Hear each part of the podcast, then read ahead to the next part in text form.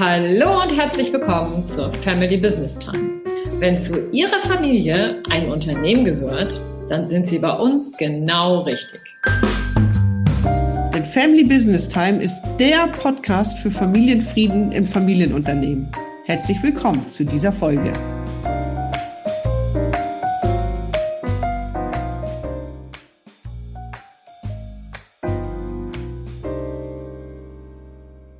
Unsere heutige Episode heißt die Fallstricke der Vermögensnachfolge. Und wir sprechen darüber, welchen Einfluss geerbtes familienunternehmerisches Vermögen auf die Mitglieder einer Unternehmerfamilie haben kann. Mein Name ist Susanne Dahnke. Mein Name ist Carola Jungwirth und wir begleiten Sie dabei, Ihre Familie und Ihr Unternehmen sicher in die Zukunft zu führen und dabei den Familienfrieden zu bewahren. Ja, liebe Carola, heute haben wir ja das Thema Vermögensnachfolge durch Erbschaft. Ein Thema, das in meiner Erfahrung in vielen Unternehmerfamilien gerne so ein bisschen zur Seite geschoben wird. Da wird nicht gern drüber gesprochen. Dabei spielt es ja eigentlich eine große Rolle. Wie ist deine Erfahrung dazu? Ja, mir geht das ganz ähnlich. Ich erlebe das auch wirklich äußerst selten, dass Unternehmerfamilien dieses Thema von sich aus, also proaktiv ansprechen. Fällt da eigentlich gleich ein Sprichwort zu ein, das klassische, über Geld spricht man nicht. Ja, oder vielleicht auch, Geld allein macht auch nicht glücklich. Ja, genau. Das spielt hier mit Sicherheit auch mit rein. Zumal wir uns ja das unternehmerische Vermögen aus dem Blickwinkel des Vererbens bzw. des unentgeltlichen Übertragens anschauen wollen. Mhm. Meine Erfahrung ist, dass viele Unternehmerfamilien bei diesem Thema irgendwie einen blinden Fleck haben. Also für sie bezieht sich das Thema Nachfolge meist nur auf die Übergabe der operativen Leitung eines Unternehmens. Ja, das ist ein guter Punkt. Aber es ist ja so, im Zuge einer Nachfolge im Familienunternehmen kommt es nicht nur zu einem Führungswechsel auf operativer Ebene, sondern eben auch zu einem Vermögenswechsel auf der Inhaberseite. Anteile werden übertragen. Und oft werden die ja eben nicht nur ein Einfamilienmitglied der nächsten Generation, sondern eben an mehrere Mitglieder übertragen. Und das ist natürlich insbesondere dann der Fall, wenn es eben mehrere Kinder gibt. Und manchmal passiert das erst durch Erbschaft, aber in der Regel werden Anteile ja schon vorher durch unentgeltliche Übertragung auch übertragen. Ich würde aber gerne nochmal auf diesen blinden Fleck gucken, denn ich glaube, das kommt nicht von ungefähr.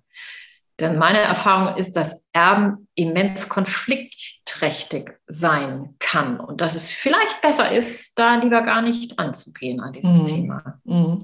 Ja, denn Erben ist einfach etwas, was viele alte Emotionen ans Tageslicht bringen kann. Das sind Emotionen, die ihren Ursprung im Familiensystem haben. Ich denke da insbesondere an Neid und Missgunst. Und es kommt hoch, weil Angehörige im Erbfall das Gefühl haben, nicht gleich behandelt zu werden. Ja, genau. Und so gehören so Erbauseinandersetzungen zu den häufigsten Ursachen für ausbrechende Konflikte in Familienunternehmen. Ja, absolut, genau. So, und kommt es nun vor diesem Hintergrund, den wir da gerade beleuchtet haben, zu Erbvorgängen, dann können alte Gefühle, also diese Gefühle des sich ungerecht behandelt fühlen, eben wieder aufkommen. Und wenn wir uns das mal etwas genauer betrachten, es ist ja auch eine anspruchsvolle Aufgabe, wenn ein Unternehmen mit involviert ist. Also wie sollen familienunternehmerische Werte denn gerecht übertragen bzw. vererbt werden? Insbesondere dann, wenn eben nicht nur Gesellschaftsanteile zu gleichem Prozentsatz vererbt werden sollen. Also ich meine, unternehmerische Bewertungskriterien wie eben Buch- oder Verkehrswerte, die lassen ja eben ganz viel Spielraum zu. Und ehe man sich versieht, ist Gleichheit dann eben nicht mehr gegeben. Und alte Konflikte bzw. alte Emotionen leben dann wieder auf. Ja, und wie gehst du denn damit um, Carola, wenn dir diese Dynamik begegnet? Da ist ja viel Fingerspitzengefühl nötig und wahrscheinlich ist da eher der Coach in dir gefragt. Ja, da hast du recht. Da kommt die Juristin tatsächlich nicht weiter und stößt an ihre Grenzen. Und da ist die Coachin gefragt. Ja, was mache ich dann?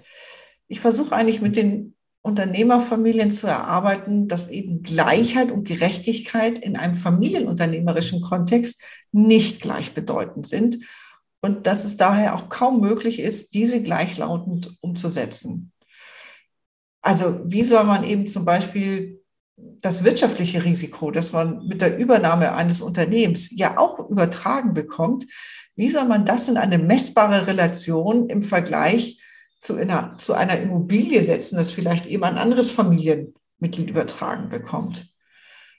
Und wenn das verstanden wird, dann fangen die Familienmitglieder nach meiner Erfahrung an, sich von diesem starren Gleichheitsgedanken lösen zu können. Und dann besteht die Möglichkeit, ein Gefühl von Gerechtigkeit auch ohne Gleichheit herzustellen.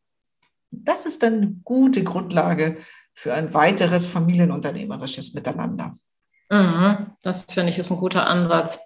Ich mache auch immer mal wieder die Erfahrung, dass Familienmitglieder mit einer Ungleichbehandlung dann besser umgehen können, wenn sie die familienunternehmerischen Notwendigkeiten dahinter verstehen und sie dadurch das Thema für sich ja auch entemotionalisieren können. Ja, und ich mache auch die Erfahrung, dass ganz viele Vermögensübertragungen immer noch relativ oft rein von Rechts- und Steueraspekten gesteuert werden und der menschliche Aspekt da einfach ja oft zu kurz kommt. Ja, da bin ich ganz bei dir. Also das nehme ich auch so wahr, dass oft steuergetriebene Motivationen sind, mit Übertragung anzufangen. Ja, und das Erben, wenn wir da jetzt nochmal raufschauen, das scheint alte Ungleichbehandlung nicht nur in der erbenden Generation reaktivieren zu können, sondern so meine Beobachtung, das scheint auch noch weiter zurückzugehen. Mhm. Und ich möchte mal einen von uns sehr geschätzten Kollegen zitieren, den Psychologen und Nachfolgeberater Dr. Bernd Lemar. Der hat das so formuliert. Der hat gesagt, wer Geld erbt, der ist gut beraten, sich auch mit der Geschichte des geerbten Geldes zu beschäftigen. Und ich finde das sehr zutreffend, denn die vermeintliche Benachteiligung eines Familienmitglieds kann sich eben wie eine Art Erblast in zukünftige Generationen dieses Familienzweiges fortsetzen. Und das findet sich dann eben auch in familienunternehmerischen Auseinandersetzungen wieder. Ja, und ich frage an der Stelle die Familienangehörigen in den Workshops dann immer, ob dieser Konflikt, der gerade da ist, ob es eigentlich wirklich der eigene ist oder ob es vielleicht zu spüren ist, dass das ein Konflikt ist der Vorfahren. Ja, genau. Das ist eine gute Frage und ich finde auch oftmals wirklich sehr erhellende und klärende Frage. Mhm. Manchmal geht es eben neben dem Ursprung der Konflikte dann auch noch zusätzlich um die Geschichte des Erbes, habe ich festgestellt. Mhm. Also wenn das Vermögen zum Beispiel mit großen Entbehrungen der Eltern verbunden ist, dann erbt man vielleicht auch die Geschichte dieser Entbehrung. Man erbt sozusagen die Altlasten noch mit. Und das kann den zukünftigen Umgang mit diesen Vermögensgegenständen natürlich auch nochmal prägen. Ja, genau. Und wenn das Erbe dann noch zusätzlich mit zukünftigen Verpflichtungen verknüpft ist, ja, dann wird es eigentlich eher zu einem Anhängsel, zu einer Last. Also das Erbe wird zu einer Erblast. Wie lassen sich denn diese Erbauseinandersetzungen aus deiner Sicht am besten vorbeugen, Carola? Ich glaube, du hast da eigentlich eben schon einen ganz wichtigen Punkt angesprochen. Denn in Erbauseinandersetzung, da geht es ja vorrangig um das Gefühl, eben zu kurz zu kommen. Und was dann passiert ist, dass Familienmitglieder schnell auf den anderen lieber schauen als auf sich selbst.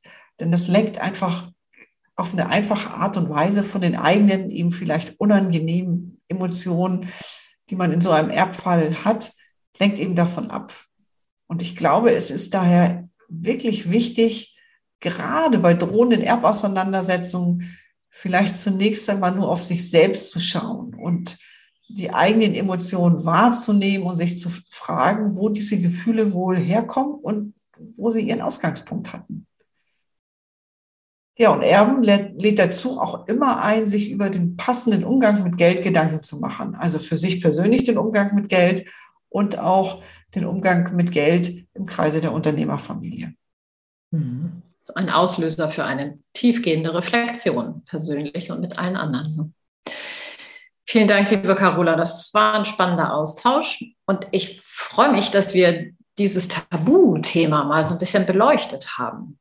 Für heute nehme ich mit, dass Erben alte und unangenehme Emotionen wecken kann, die schon manchmal mehrere Generationen durchlaufen haben. Und dass diese alten Emotionen, das unternehmerische Miteinander, nach einem Generationswechsel immens gefährden können.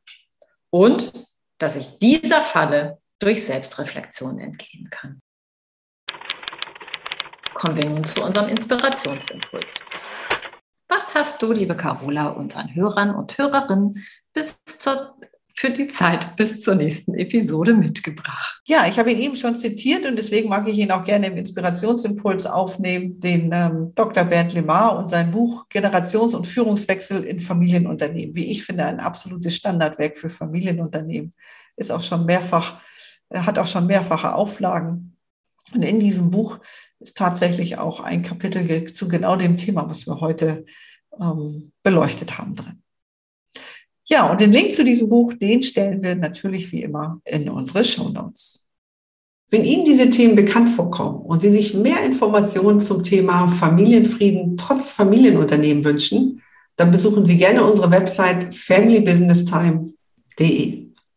Da können Sie sich direkt zu unserem kostenfreien monatlichen Meetup, das Unternehmen, die Familie und ich, anmelden. Darin erfahren Sie, warum welche Stolpersteine in Familienunternehmen und Unternehmerfamilien auftreten und wie man diese auflösen kann. Wir freuen uns auf Sie.